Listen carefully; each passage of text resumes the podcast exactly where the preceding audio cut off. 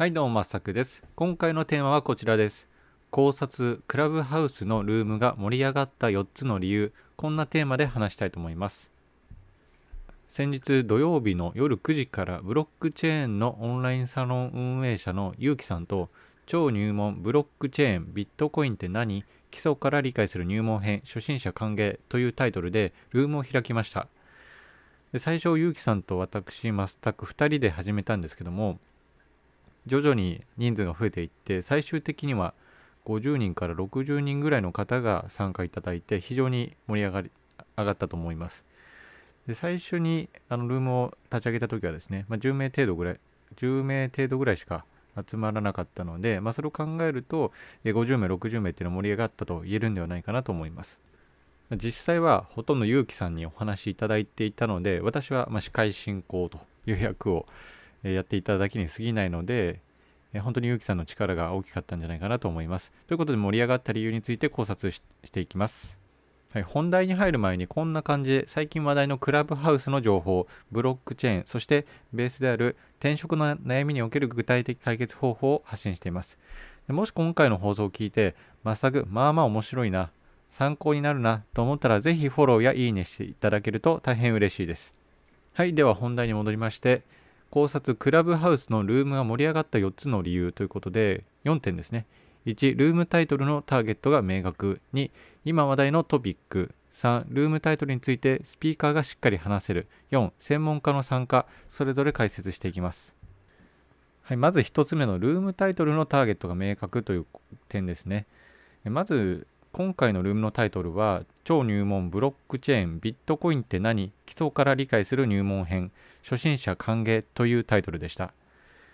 でやはりですね超入門ブロックチェーンビットコイン入門初心者歓迎、まあ、こういったワードが散りばめられていたのでまず敷居が低いということそしてブロックチェーンビットコインっていう、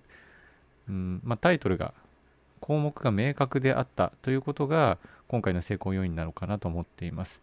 でまたその、まあ、誰に入ってきてほしいかっていうターゲットペルソナのイメージも比較的明確であったんじゃないかなと思います。うん、例えばこれからブロックチェーンやビットコインを勉強したいと思ってる人ですでに仮想通貨を少し買ってるんだけどもわからない部分があるので聞きたいという方、うんまあ、結果的にこういう方々が入ってきてくださったので、まあ、すごい狙ったわけではないんですけども、まあ、こういったペルソナの設定っていうのが非常に重要なんじゃないかなと思います。でまたですね、実際に超入門というタイトルがあったので入ってきたよという声もありました。ま、やはりブログとか Kindle 本とも同じかなと思うんですけども、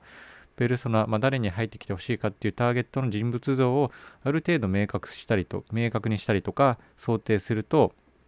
ルームにあの人が入ってきて入ってきやすいのかなと思います。次2点目ですね。今話題のトピックということで最近テスラがビットコインを15億ドル約1580億円です。購入して話題になりましたよね。でまたビットコインの価格も500万円を超えたということで、まあ、一定程度そのビットコインに対しての価値であったりとか信頼っていうのが高まってきているのかなと思います。またそういっったニュース、えそういった事象がですね、ニュースに大々的に取り上げられているので、一般人の方も認知し始めたということがあると思います。まあ、そういった中、ブロックチェーン、ビットコインというテーマなので、いろんな方が来てくれたということかなと思います。うん、これもですねブロ、ブログでもやはりトレンド記事っていうのがありまして、まあ、芸能人が誰々と結婚したとか、まあ、そういったものっていうのは、そのタイミングよく記事を書くと PV 数、まあ、入ってくる、え数っていうことですね。ま、それが非常に伸びるということもありますので、ま、そういったところも、え、要因としてあるのかなと思います。ただですね、クラブハウスはあのブログとは少し異なっていて、ま、フローといって、その場に、えー、音声っていうのは残らないですよね。アーカイブとして残らないという特性があるので、まあ、その場限りのホットな今の情報を求めに来たのじゃないかなというふうに推察できるかなと思います。次3点目ですね。タイトルについてスピーカーがしっかり話せるという点です。まあ、今回超入門向けにブロックチェーン、ビットコインというタイトルをやり、あの、ルームを開きました。で、そのタイトル、見事に結城さんが分かりやすく丁寧に解説されていました。まあ、正直これがすごい大きな要素だったんじゃないかなと思います。で、このスピーカーへの情報、スピーカーの情報の有益性であったりとか有用性そして信頼感まあ、これに人が集まってくるんじゃないかなと思います。まあ、一方で私自身ちょっと知識不足が否めなかったのこともあるので、まあ、事前勉強がもっと必要じゃないかな必要だなというふうに思いました。で少なくともルームのタイトルですね今回で言えばブロックチェーンとかビットコイン、まあ、入門編ではありましたが、まあ、それについては多少なりとも自分の経験であったりとか考えがないといけないなと思いました。これはモデレーターの、まあ、司会進行役だとしても、まあ、もうこういった事前知識、経験、考えっていうのがないと、これから厳しいのかなと思います。はい、最後、ルーム、クラブハウスのルームが盛り上がった4つ目の理由ですね。これ、専門家の参加ということかなと考えてます。で、まずですね、今回途中で何人かプロの方がお越し、えー、くださったんですよね。参加いただいたんですよね。で、オーディエンスからの質問に対しても、うん、基本的には結城さんお答えしていたんですけれども、ちょっと補足であったりとか、あの、まあ、こういうふうに考えてるっていうことをですね、まあ、プロ、専門家の方からご回答いただいたので、そのルームとしての、ま価値、有益性っていうのも非常に高まったんではないかなと思います。で、またそういったプロの方、専門家の方っていうのはタイトルを見て入ってきてくれたりとか、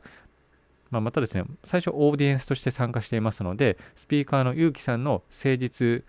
な、その丁寧な説明とか、まあ、そういったものをですね、見て、えー、スピーカー席に来てくれたんじゃないかなと思います。